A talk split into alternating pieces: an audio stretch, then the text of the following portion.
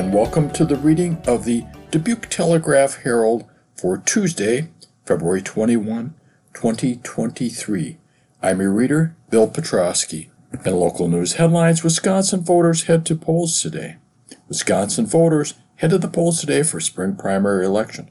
Polls will be open from 7 a.m. to 8 p.m., and voters can find their polling places online by visiting myvote.wi.gov. Grant County voters will narrow the field of candidates running for a local circuit court judge seat. Reserve Judge Jennifer Day and attorneys Lisa Riniker and Jeffrey Erickson will appear on the primary ballot with the top two vote getters facing off in the spring election on April 4th. They are running for the seat of Circuit Judge, Circuit Court Judge Robert Van de Hey, who announced late last year he will not seek another term.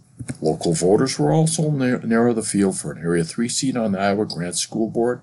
Greg Clark, Aaron Freimeyer, Angela Kiefer, and Jeff Speth are running in the primary for the seat. Statewide, Jennifer Dorow, Daniel Kelly, Everett Mitchell, and Janet Protasiewicz are running in a nonpartisan primary for an open seat on the Iowa Supreme or on the Wisconsin Supreme Court. The top two vote getters will advance to the April 4th election. Authorities say Dubuque County inmate injured four officers, tried to grab a stun gun. Authorities said a Dubuque County jail inmate armed himself with a metal drawer, injured four correction officers, and tried to grab one of their stun guns Monday. Jarrell D. Johnson, 31 of Chicago, was arrested at the jail on charges of disarming a peace officer, first degree harassment, and two counts each of assault on persons in certain occupations and interference with official acts and injury with injury. Court documents state that four correction officers responded at around 3 a.m. when Johnson was causing a disturbance in his cell and yelling loudly. Johnson refused to cooperate with quote, handcuffing procedures so he could be removed from his cell, and he threatened to kill one of the corrections officers. He, quote, armed himself with a large metal drawer from under the cell bunk. Documents state Johnson refused numerous warnings by staff to drop the drawer and cooperate. When officers entered Johnson's cell, he was, quote, thrashing his arms and attempted to grab a stun gun when it was pulled out by one officer. Johnson kicked two officers and injured two other officers before being arrested. Johnson has been in jail since October on charges of second degree sexual abuse, enticing a minor under age 16, third degree sexual abuse, two counts of intimidation with a dangerous weapon, three counts of violation of probation, and seven counts of contempt. Court documents state that Johnson sexually abused a girl who at the time was younger than 16 at a Dubuque residence in 2020 and also attempted to sexually abuse her in 2021. Court documents also state that Johnson threatened a Dubuque woman and her children with a handgun in September 2020 and again in January 2021. Scholarships available for River Museum camps in Dubuque. A Dubuque museum is offering a limited number of scholarships for students to attend educational programming. A fundraising campaign during the 2022 Captain's Ball resulted in more than $30,000 available for scholarships at the National Mississippi River Museum and Aquarium, according to a press release. The money will support students and families in need to attend day camps in the coming year. Scholarships are available to students who receive free or reduced lunches and applies to the museum summer and winter break camps, grades K5, schools out, day camps, grades K5, early explorers programming, ages 2 to 5, and middle school next level camps, grades 6 to 8. Scholarships cover the cost of the camp in addition to lunch and wraparound care where applicable. Parents can register their children online at rivermuseum.com slash learn clicking on the camp, camps and programs tab. Platteville JC seeking new members to avoid closure. Platteville, Wisconsin, a Platteville group for young professionals seeks members to avoid shutting down. The Platteville JC has recently put out the call for new members on social media, stating that it was, quote, in jeopardy of having to close due to not having enough members and volunteers. The group is for young professionals between the ages of 18 and 40. The JCs are volunteer driven and contribute to several community events throughout the year, including the annual Easter egg hunt and concessions at the 4th of July celebration. The group is meeting at 7 p.m. March 2 at Pioneer Lanes to discuss their options and to answer any questions that potential new members might have. More information is available at facebook.com slash PlattvilleJC. Coppola named Dyersville Woman of the Year. Jean Coppola was named Dyersville's 2016 Woman of the Year. This is a, a, a older story, uh, but we'll read it anyways. Uh, I think it was on the list because it was an important story at the time. She was named the Woman of the Year during the annual Dyersville Woman's Night at Total Fitness Rec Center. Coppola, kindergarten teacher for 35 years and former West Dubuque school board member, has donated her time to Dyersville Area Community Foundation, Dubuque County Early Childhood Board, Imagine 2020, and Dyersville Campaign for Grade Level Reading since her retirement. Trump absent as Iowa's 2024 GOP caucus train begins to roll. After a slow start, Republican presidential prospects are streaming into Iowa, lead off presidential caucus state. This is a story by the Associated Press. Cedar Rapids, Iowa. Nikki Haley is swinging through Iowa this week, fresh off announcing her presidential campaign. Her fellow South Carolinian Republican Senator Tim Scott will also be here as he decides his political future.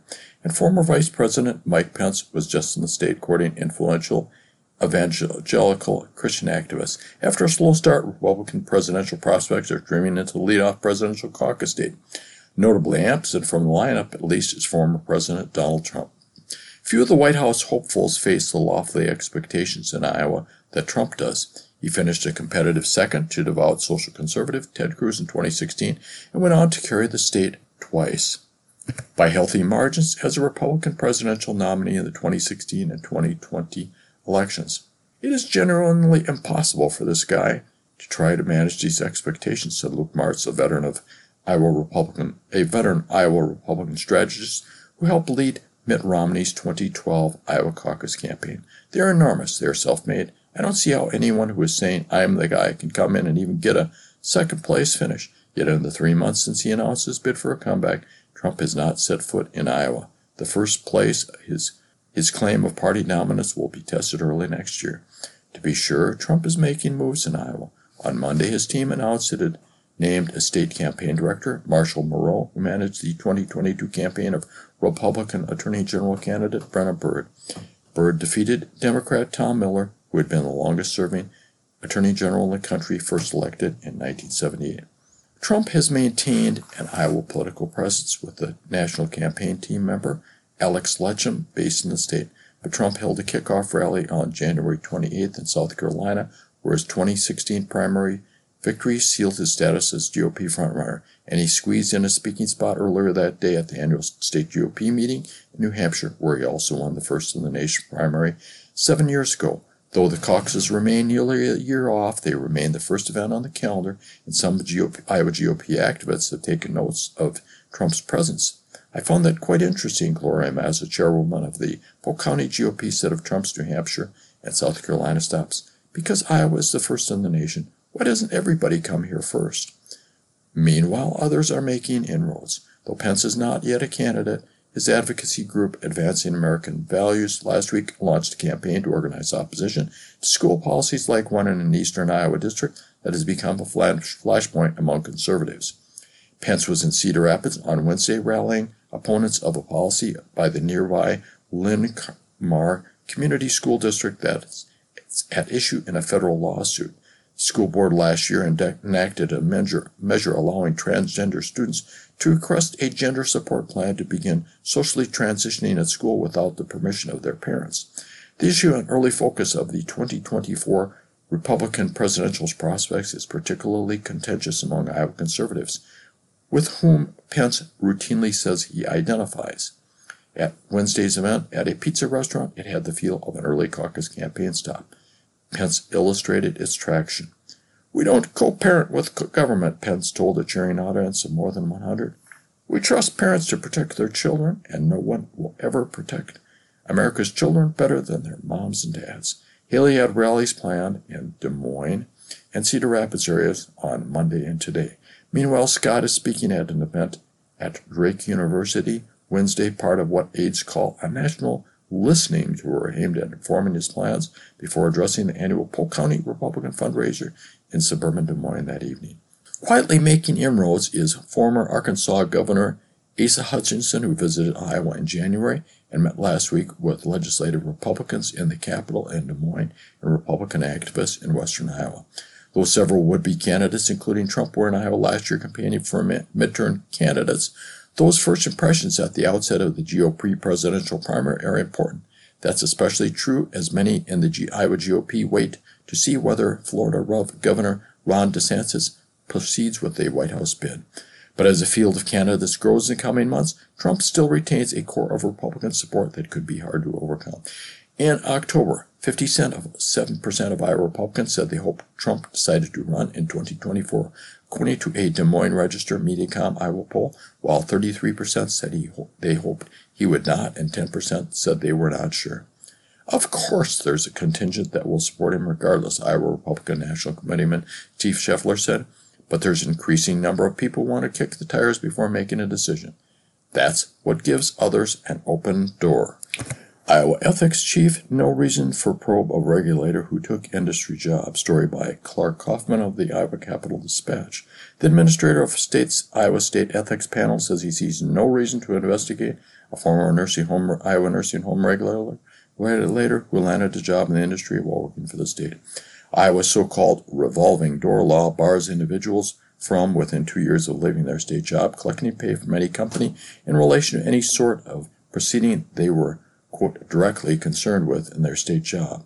In 2021, the Deputy Administrator of the Iowa Department of Inspection Appeals Health Facilities Division, which regulates all Iowa nursing homes, left that agency and within days began working for a company that operates 10 Iowa nursing homes. The Iowa Ethics and Campaign Disclosure Board enforces the state's revolving door law.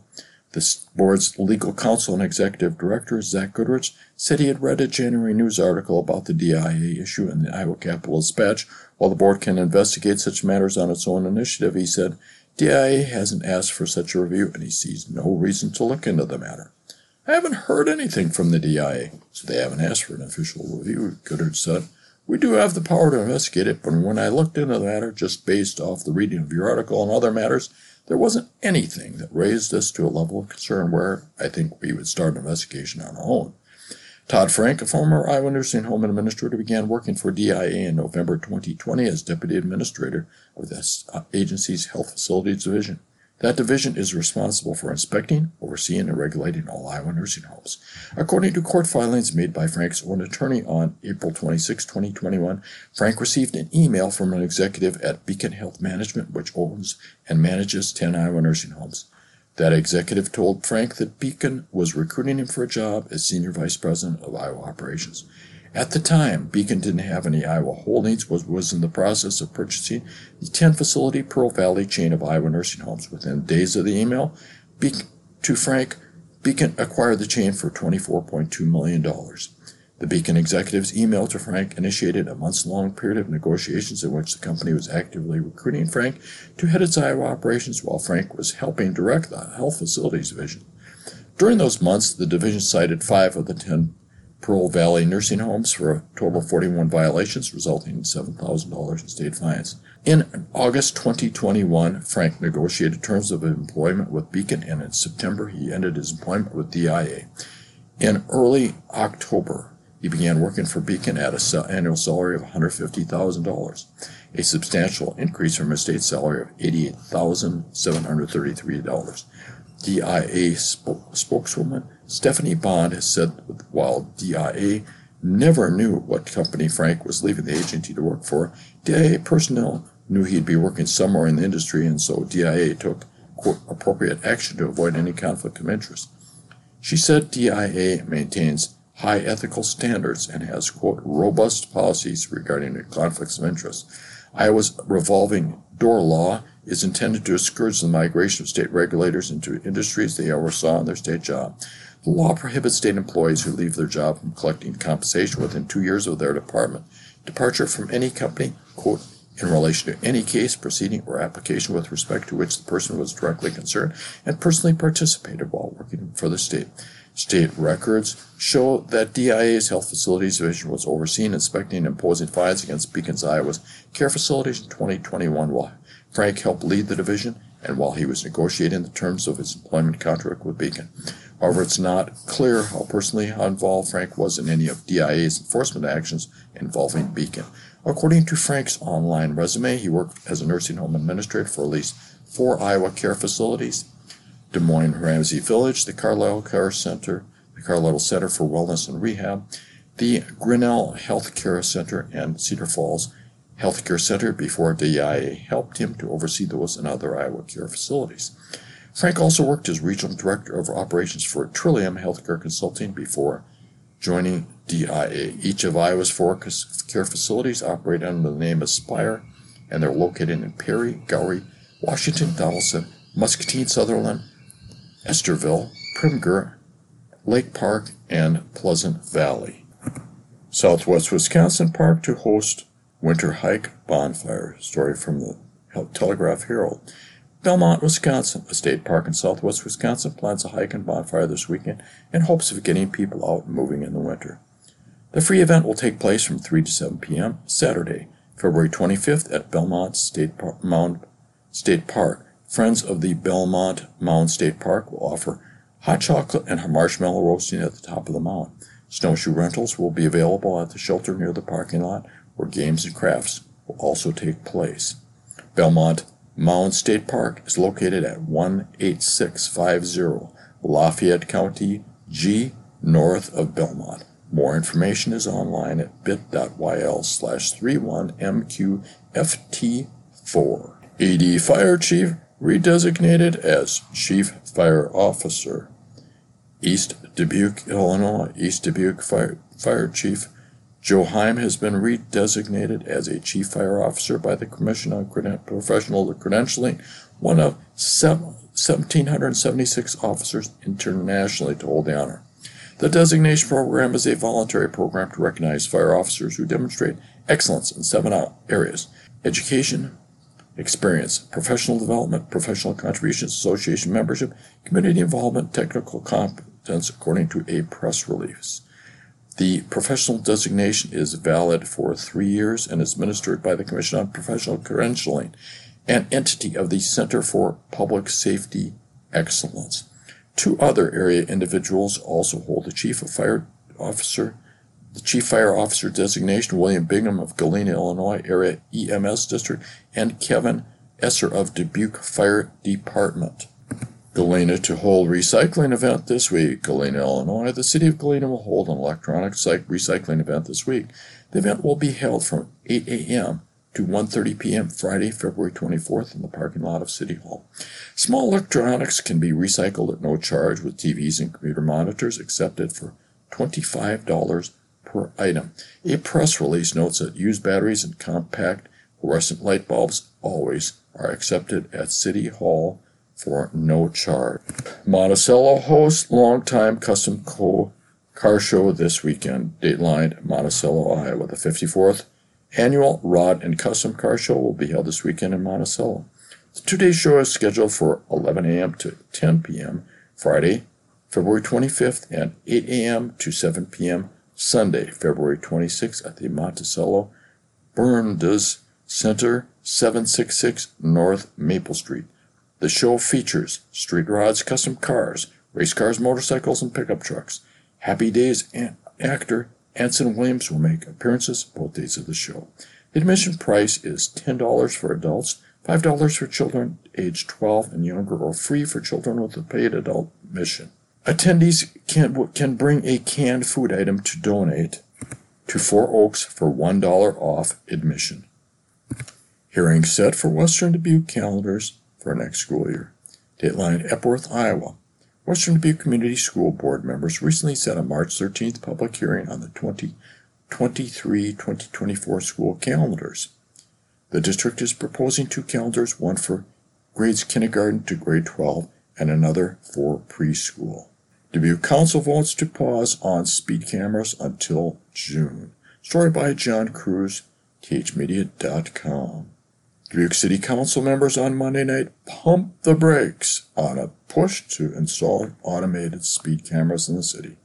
After extensive discussion among council members and comments from residents, council members voted unanimously to postpone to June the first reading of the ordinance detailing how the speed cameras would be implemented and how fines would be issued. Mayor Brad Cavanagh proposed postponing consideration of the ordinance to give city staff time to conduct a traffic study in May to determine the prevalence of speeding on major city roadways. City staff explained that they could determine how often motorists are speeding, but the devices to traf- track traffic speeds could not be placed until temperatures have warmed in order to ensure that they do not get damaged. I'm wondering if there would be any appetite to postpone this particular discussion and figure out how many people are actually speeding in Dubuque, Cavanagh said. That would be pretty telling. Prior to Cavanagh's suggestion, City Council members were divided on the proposed ordinance. The ordinance stipulated that vehicles detected by the cameras traveling at least 11 miles per hour over the supposed speed limit would receive a fine, with vehicles driving 6 to 10 miles per hour over the speed limit in a school or construction zone also would receive a fine. Civil fines issued through, through by the cameras, though through by the cameras, would range from fifty to five hundred dollars depending upon how much the cited vehicle speeds exceeds the speed limit and whether the violation occurs in a school or construction zone. After a vehicle receives one citation, all subsequent civil fines would charge an additional $25 more than their equivalent first offense amount. No fines would be issued for vehicles traveling 1 to 5 miles per hour faster than the posted speed limit. Before voting to push the discussion to June, City Council members on Monday voted 6 to 1 to amend the proposed ordinance to include a stipulation that would exempt all drivers from being charged a civil fine for their first citation issued by the speed cameras. Council members Rick Jones, Danny Sprank, and Susan Farber spoke in favor of moving forward with the cameras, arguing they would make city streets safer. I get a little frustrated when all we are trying to do is ask people to drive the supposed speed limit, Sprank said. We're giving you an 11 mile cushion to drive over the speed limit. However, council members David Resnick, Laura Roussell, and Katie Wethel voiced their opposition to the ordinance, with Wethel and Roussell saying the city was moving too hastily to implement the cameras before doing more research on the proposal, and Resnick arguing that the cameras contradict the welcoming character of Dubuque. Does this really jibe with what we want to be, to be known for as, as people come into the state of Iowa, Resnick asked. Prior to the council's discussion, multiple residents spoke during the meeting to vote their opposition to the cameras. City staff have not yet determined where cameras will be located and how many will be deployed. The process of hiring a third party vendor for installation and maintenance of the cameras would begin if and when the ordinance receives final approval. An earlier member to City Council members listed several locations as potential camera sites, including this Northwest Arterial, the intersection of Dodge and Locust Streets, US 61 151, and the corridor of Central Avenue and White Street. Cavanagh on Monday suggested those roadways as locations for the planned speeding study. The implementation of the cameras was proposed to City Council members by Police Chief Jeremy Jensen as a way to encourage motorists to drive slow and improve traffic safety particularly at a time when the police department is struggling to fill more than 10 vacancies. Earlier this month, council members voted 5 to 2 in support of pursuing the proposal, prompting the city staff to draft the ordinances. Dubuque Council okays max property tax levy agreement for $22.5 million warehouse. Story by John Kruse, thmedia.com. The following notable action was taken by Dubuque City Council members on Monday. Maximum property tax levy. Action. City council members voted 5 to 2 to set the city's maximum property tax levy amount for the fiscal year 2024 at $26,546,601, which, if maintained, likely would result in an increase in property tax rates. Mayor Brad Cavanagh and City Council members David Resnick voted against the motion. Background City Council members our city officials are in the process of building the city budget for fiscal year 2024, which begins on July 1. State law requires the city council to establish a maximum property tax levy that it may not exceed, but which can be decreased in its budget. The approved levy amount represents a 1.6% increase over the previous fiscal year and equates to a maximum property tax rate of about $9.89 per $1,000 of assessed value, up from the current rate of 9.69 per $1,000. The 9.89 rate would amount to a $30.66 increase in the city portion of a property tax bill for the average Dubuque homeowner. Property taxes for commercial and industrial properties also would increase. City staff proposed a 0.7% increase in total property levy amount, but city council members voted 5 to 2 at their last meeting to establish the higher maximum rate. Resnick and Cavanagh also voted against that measure. What's next? Starting today, City officials will hold a series of sessions to discuss individual city department budget requests. The city budget must be approved by March 31. New warehouse for Simmons. Action. City council members voted 7-0 to approve a development agreement with Seipel Warehouse LLC for the construction of a $22.5 million warehouse. Background, though the development, through the development agreement, Seipel Warehouse will buy 15.5 acres from the city to construct the 190,000 square foot warehouse, which will lease to Simmons Pet Food once it is completed. Seipel Warehouse will purchase property for $1,489,500. About $744,500 of that purchase cost would be reimbursed through the, through the developer through an acquisition grant provided by the city. City also agrees to provide Seipel Warehouse with 10 years of tax increment financing rebates for the project expected to total about $4.3 million. What's next? Construction of the warehouse will begin in April and is expected to be completed by the end of the year. As part of the agreement, Simmons Pet Food must create the equivalent of 10 full-time jobs. Child Care Center. Action City Council members voted 7 to 0 to amend Zone B of the Dubuque Industrial Center West Planned Unit Development to allow for the creation of a new child care center. Background Dubuque Initiative intends to create a new child care center at 7900 Chavenelle Road using about one third of the existing 67,000 square foot building on the property. The site formerly housed Medline before that company built a new facility nearby.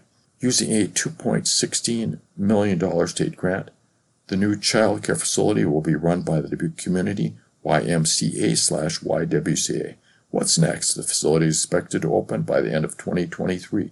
Dubuque Initiatives previously reported the project will create 120 new child care slots with a future maximum capacity of 225 slot. The Dubuque Police and Dubuque County Sheriff's Department reported Maurice the angry 34, no permanent address, was arrested at 6:44 a.m. Monday at Dubuque Law Enforcement Center on warrants charging false imprisonment, domestic assault with strangulation, domestic assault with injury, first degree harassment, fourth degree theft, and four counts of child endangerment.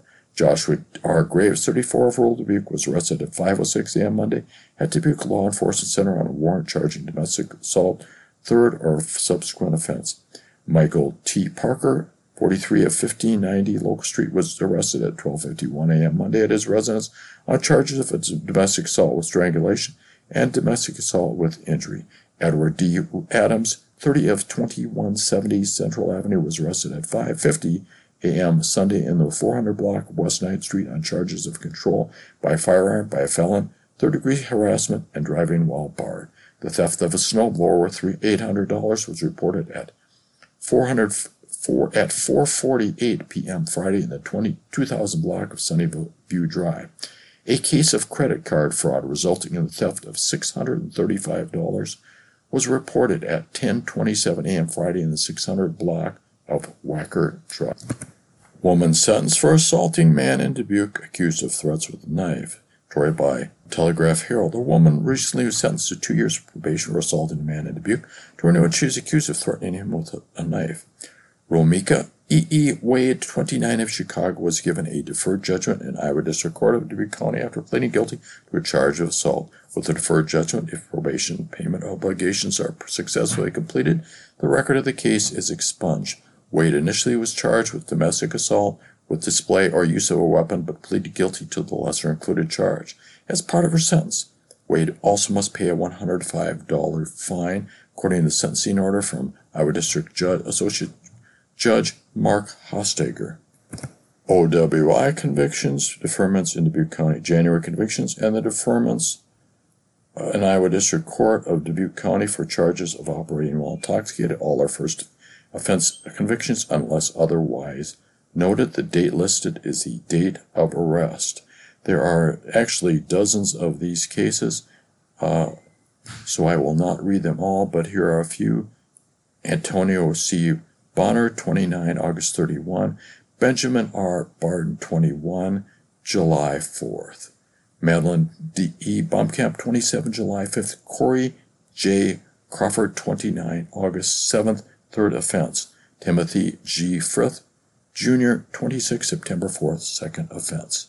You are listening to the reading of the Dubuque Telegraph Herald for Tuesday, February 21, 2023 on IRIS, the Iowa Radio Reading Information Service for the Blind.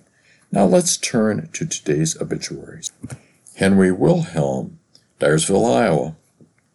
Henry J. Heine Wilhelm, 82 of Dyersville, Iowa, passed away Friday, February 17, 2023 at Stonehill Care Center in Dubuque, surrounded by his family. Visitation will be from 2 to 8 p.m. Wednesday, February 22nd at Kramer Funeral Home, 750 12th Avenue Southwest in Dyersville. Visitation will continue Thursday from 9 to 10 a.m. at Kramer Funeral Home prior to the funeral services. A massive Christian burial will be held at 10:30 a.m. on Thursday, February 23, 2023 at St. Francis Xavier Basilica in Dyersville, Iowa, with burial in the church cemetery. The Reverend Chris Podhajsky will officiate.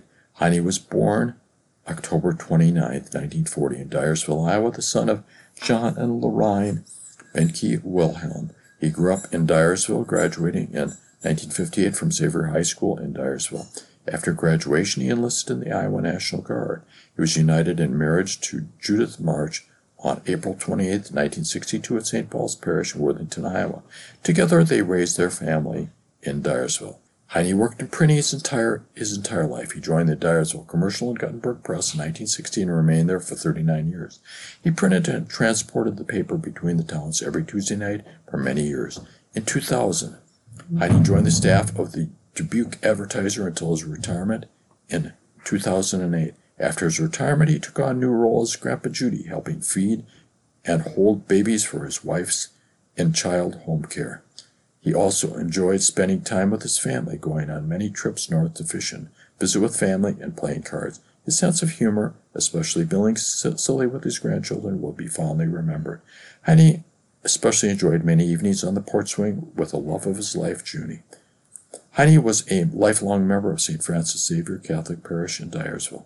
He is survived by six adult children Ann Paul Rechterman of Coggon, Iowa, Debbie Carl Vorwald of New Vienna, Iowa, Don Donnie, Kathleen Wilhelm of Epworth, Iowa, Tammy James Clement of Dyersville, Iowa, Tina Gerald Trowbridge of Urbandale, Iowa, and John Bridget Wilhelm of Peosta, Iowa, 16 grandchildren, Doug Danielle Fortman, and many others here, all listed here. He was preceded in death by his wife Judy in 2017, his parents' brother in law, Norbert Nachman, William Wilbring, Lyle Harbaugh, Robert Lahr, John Jack March, and sister-in-law Betty March. The family would like to thank the staff at Ellen Kennedy Living Center, Stonehill Care Center, and Hospice of Dubuque for their wonderful care.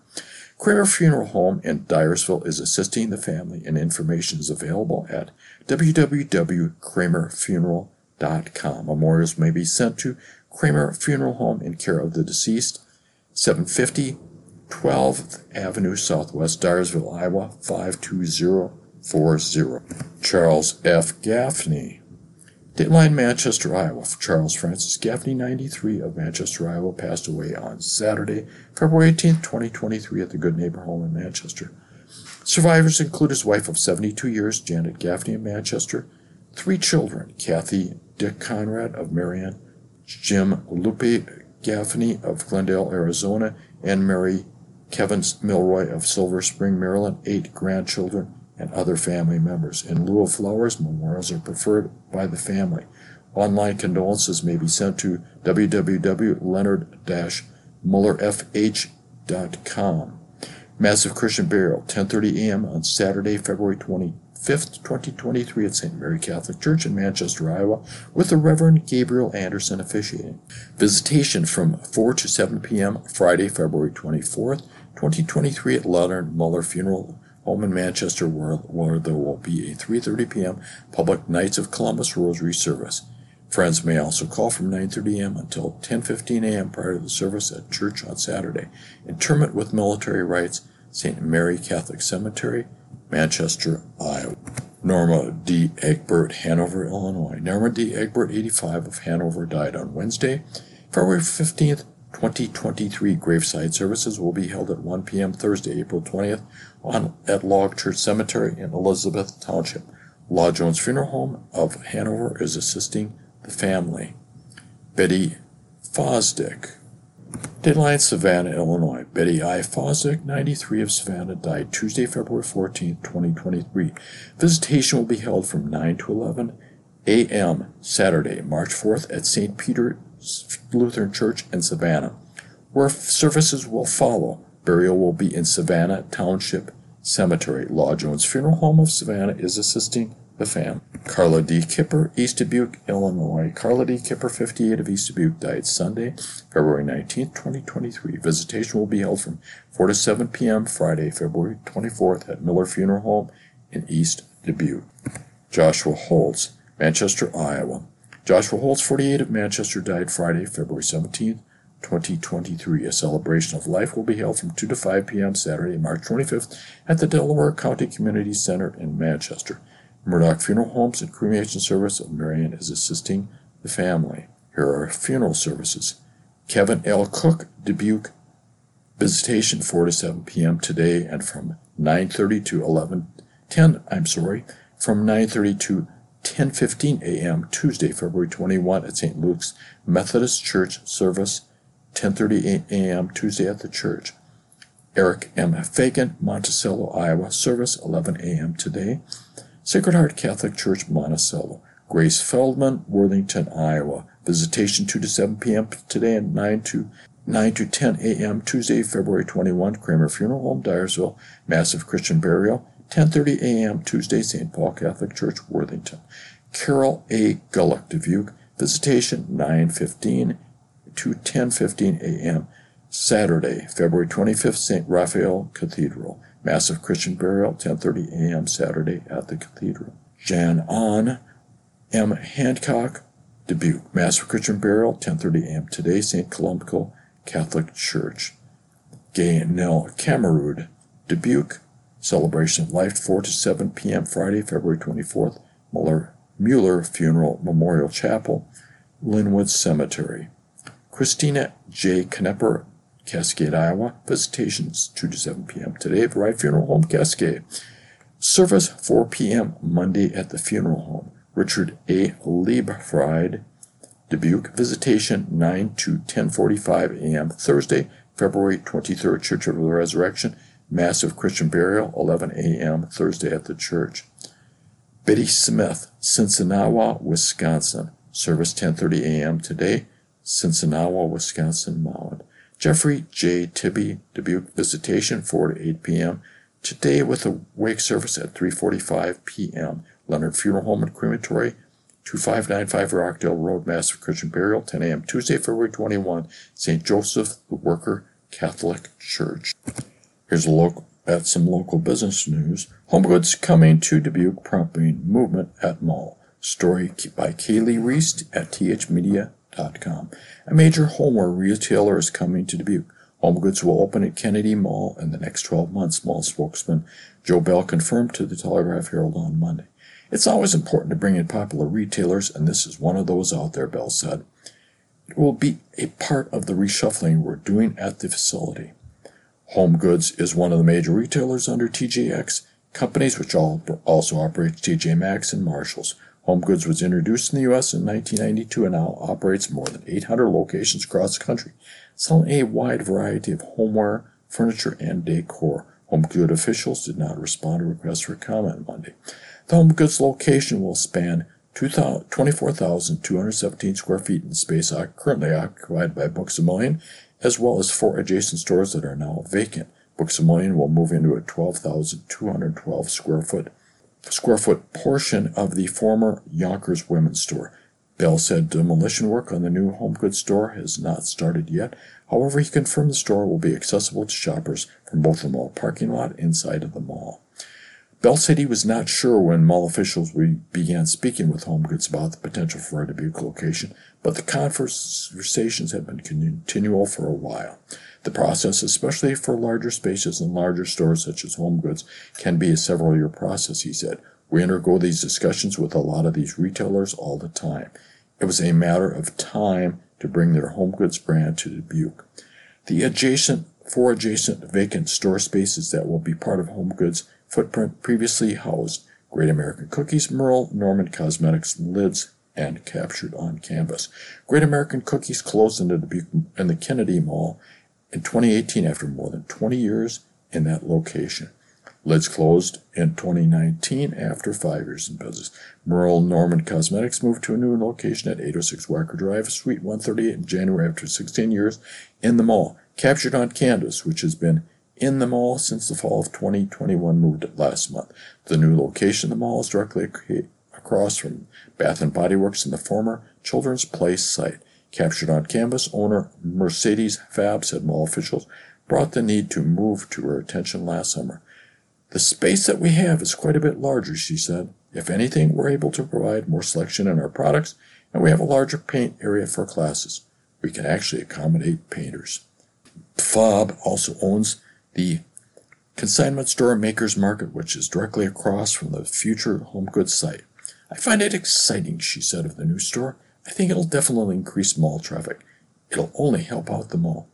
Said there's not currently definite dates when Books a Million will close or reopen in the new space, but the store will have an entrance both from the inside of the mall and from the parking lot. Staff at Dubuque's Books a Million told Telegraph Herald comment further on the store's move. The store only will take up a fraction of the 70,000 square feet previously used by the Younkers Women's Store.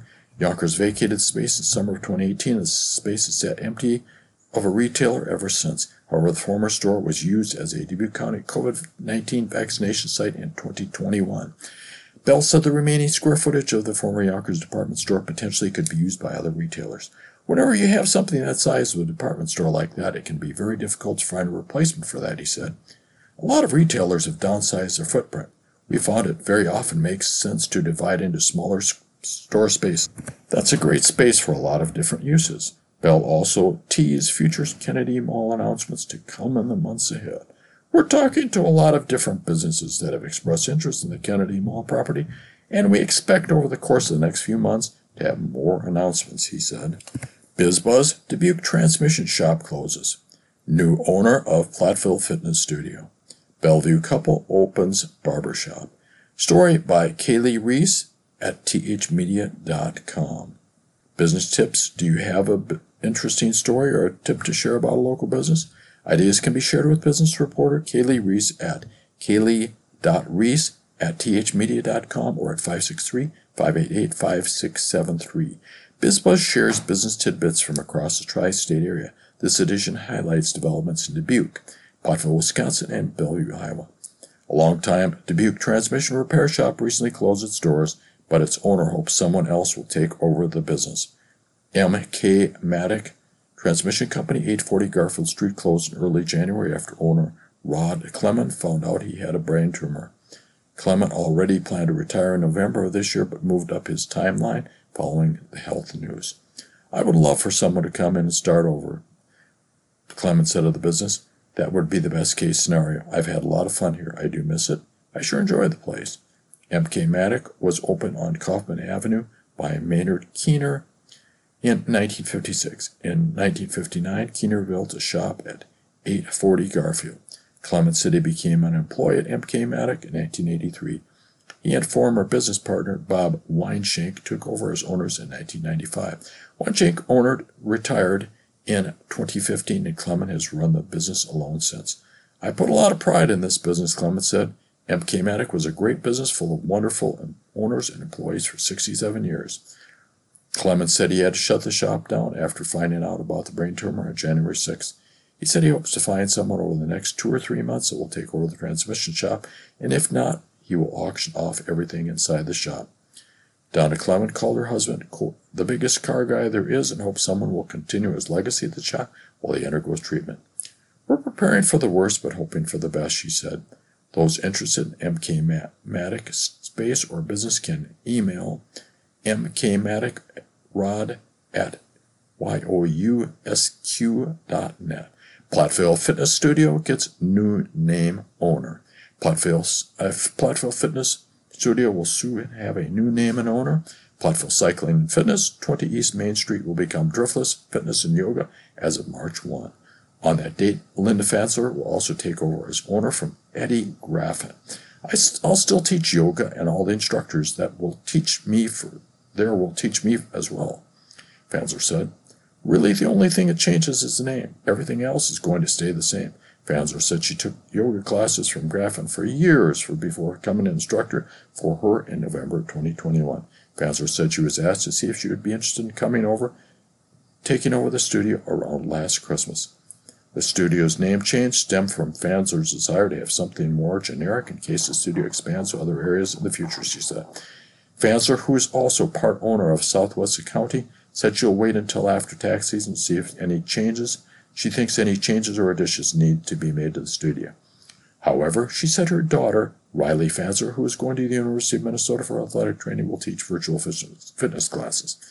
Everything else is going to stay exactly the same until I can breathe the summer and see if there are other classes out there people are wanting to do. I'm usually open to any ideas people have and we'll see if something might work. Driftless Fitness and Yoga can be reached via email at driftlessfitness, Sandy yoga dot at email gmail and can be found online at Driftless Fitness and yoga.com.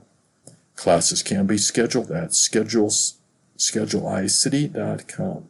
Bellevue Couple opens barbershop. A Bellevue couple recently opened a barbershop in the community emphasizing walk-in opportunities. Victoria and Libby Small opened Fade Babe, 132 North Riverview Street in the space that previously housed the Hometown Bunnies, Hometown honeys, and happy stems.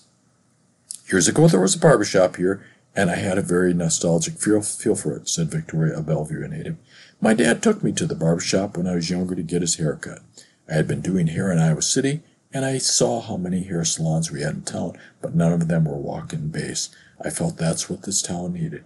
Victoria has been doing hair for six years, though this is her first time owning a shop. She and her wife moved to Bellevue to run the business at Libby's encouragement as Libby enjoyed the small town feel. While the barber shop takes appointments for hair coloring and extensions, Victoria said she wanted to make haircuts and face waxing walk-in based. For second shift people, especially farmers and laborers, they don't have a plan out schedule of how long they're going to be out in the field. She said, I wanted to provide them an opportunity to be out in the field and to be able to come in and get their hair done nicely when they can. Victoria is the only stylist working in the barber shop now, but she has space to add five people. Libby, who is a full-time EMT in Maquoketa and volunteer EMT and firefighter in Bellevue, helps with marketing and managing the front desk when she has time. It's been going really well, said Victoria said of the business. I'm excited for warmer weather for more people to come in and see who we are and what we do. Fade Babe is open from 9 a.m. to 7 p.m. Monday, Tuesday, Thursday, and Friday, as well as 9 a.m. to 5 p.m. Saturday. The business can be reached at 319 536-2826. This shop can be found on Facebook at facebook.com slash fadebabe and on Instagram at fade underline babe underline barbershop. In Iowa news, Chickadee checkoff donations to aid wildlife keep falling in Iowa. Story by Erin Jordan, The Gazette, Cedar Rapids, Iowa. Donations to Iowa's Fish and Wildlife Fund, formerly informally called the Chickadees Checkoff Bill nearly 15% last year, but have been gradually shrinking since the fund was created in the early 1980s. Studying support for non Iowa's non-game animals, including songbirds, turtles, frogs, owls, and salamanders, is needed more than ever as many species decline in numbers, most because of lost habitat. North America has lost nearly 30% of its birds, about 3 million since the 1970s, according to a 2019 article in the journal Science. There's a lot of vulnerable wildlife. We still don't have a good feel for how they're doing, said Stephanie Shepard, a wildlife diversity biologist for the Iowa Department of Natural Resources. The Cedar Rapids Gazette reports that when the Iowa legislature created the Chickadee checkoff in 1982, Iowans were eager to check the box on their state income tax forms. This, that year, Iowans devoted $238,477, which would be more than 700,000 today. Over the years, more checkout programs were added for taxpayers to make donations to other causes, including the State Fair, Firefighters Preparedness and Veterans Trust Fund, Child Abuse Prevention. Those checkoffs are listed in the contribution line 57 under Step 9 on the Iowa 1040 individual income tax returns. But more than 90% of Iowans filed their individual taxes. Income taxes online, the Iowa Department of Revenue reported, and it may be hard, harder to find the checkoff line through online programs of online filers in Iowa, 65% hire a tax preparer who isn't likely to ask whether taxpayers want to donate through the checkoff, Shepard said. They're trying to help people get through this process most people don't enjoy as quickly as possible. Iowans who want to donate through the checkoff should tell their tax preparer in advance. But if they forget, Iowa now has an online site where people can make donations directly through the Wildlife Diversity Program. The program's donors have steadily declined in number over the years from nearly 13,000 in 2003, the first year Iowa DNR tracked the number of donors to 6,269 for tax year 2021. Those donors were extra generous in 2020 when the COVID 19 pandemic made outdoor spaces some of the only safe areas for recreation socializing. About 7,200 donors gave an average $24 donation that year, which resulted in $175,000 for the Wildlife Diversity Program.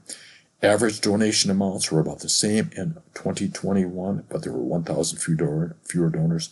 Just under $150,000 was two sentenced to prison in a four failed Iowa Music Festival. Dateline Associated Press. Cedar Rapids, Iowa. Two leaders of a Cedar Rapids Tourism Board have been ordered to serve time in federal prison for defrauding a bank to support a music festival that lost $2.3 million. Aaron McCreight the former CEO of Go Cedar Rapids was sentenced to 18 months, and Douglas Hargrave, the former chief financial officer, to 15 months. The Des Moines Register reports that both also were ordered together to pay more than $1.4 million in restitution.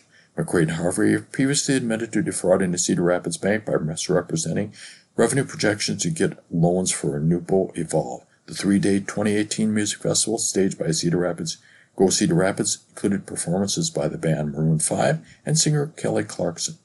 As the event date approached, the tourism agency did not have the money to, among other things, pay Clarkson or buy alcohol for the concert venue, prosecutors said. Go Cedar Rapids couldn't repay a $1.5 million loan from Bankers Trust or $800,000 promised to vendors eventually went out of business. After his firing, McCreight was hired to run the tourism board in Dothan, Alabama, which stood by him after the charges were announced. The Dothan Eagle reported Thursday that McCreight had resigned. Here's a letter to the editor from Thomas Boxleiter, Kirkwood Street, Dubuque. Over the counter sales of Narcan pose concern. I am writing to express concerns about Narcan becoming available over the counter. As a medical director at Mercy's Turning Point Substance Abuse Treatment Center, I deal with patients that are addicted to narcotics, many of whom have been saved by Narcan. I support greater availability of this life saving drug. Our program, as well as others in the community pharmacies, have worked together to achieve that goal. That said, my concern is that Narcan is only a stopgap measure, and use of it should always be a precursor to immediate transport to a full service medical facility. Especially with the wider availability of fentanyl, one dose of Narcan is not likely to be life saving on its own. Repeated doses are often necessary as well as respiratory support. It is not uncommon for an overdose victim to receive a single dose of Narcan, appear to, be reco- appear to recover and be left alone, only to die later when the Narcan effect is overwhelmed by the opiate, usually fentanyl. It is essential that anyone purchasing Narcan be aware of, made aware of these limitations. Lives depend upon it. Here's a letter from Grace Wethel, Fenelon Place, Dubuque, Iowa. Brain health rooms benefit Dubuque students. Hempstead Senior and Wahlert High Catholic High Schools were, were given brain health rooms by N. Stigma Now. The rooms all look the same with comfy chairs, affirmations on the wall, and calming music. These rooms allow students to relax and be in a state of serenity. Students go to the brain health room when they feel overwhelmed, anxious, or simply need a break. In these rooms, you're able to use calming techniques like drawing or writing to calm your mind. It provides a safe place to talk to a brain health room liaison who gives tips on how to calm the mind, enabling students to feel safe and supported. Students are able to access the brain health room throughout the day for 15 minutes at a time. The rooms have been successful in allowing students to improve their mental health. If all schools in Iowa had these rooms, we might see a decrease in depression, anxiety, and suicide rates in Iowa. Brain health rooms could be a turning point in mental health for Iowa teenagers. The Iowa Department of Education should fund or find funding for all high schools across Iowa to receive brain health rooms. Every high school student in Iowa, no matter what their socioeconomic status, should have the ability to learn how to deal with stress. Here's some sports news. Prep bowling. Maquoketa sweeps Class 1A state team titles. Story by Jim Leitner, thmedia.com. The Maquoketa left little doubt about which community can be considered the Class 1A bowling capital of Iowa. Cardinals swept the boys and girls team championship at Cadillac XBC in Waterloo It marked the first state titles for both programs. West Delaware fell to top seeded Commands in the quarterfinal. And that does it for today's reading of the Dubuque Telegraph Herald for Tuesday, February 21, 2023. I'm your reader, Bill Petrosky. You can access a recording of today's reading on our website, iowaradioreading.org, at any time. Thank you for listening.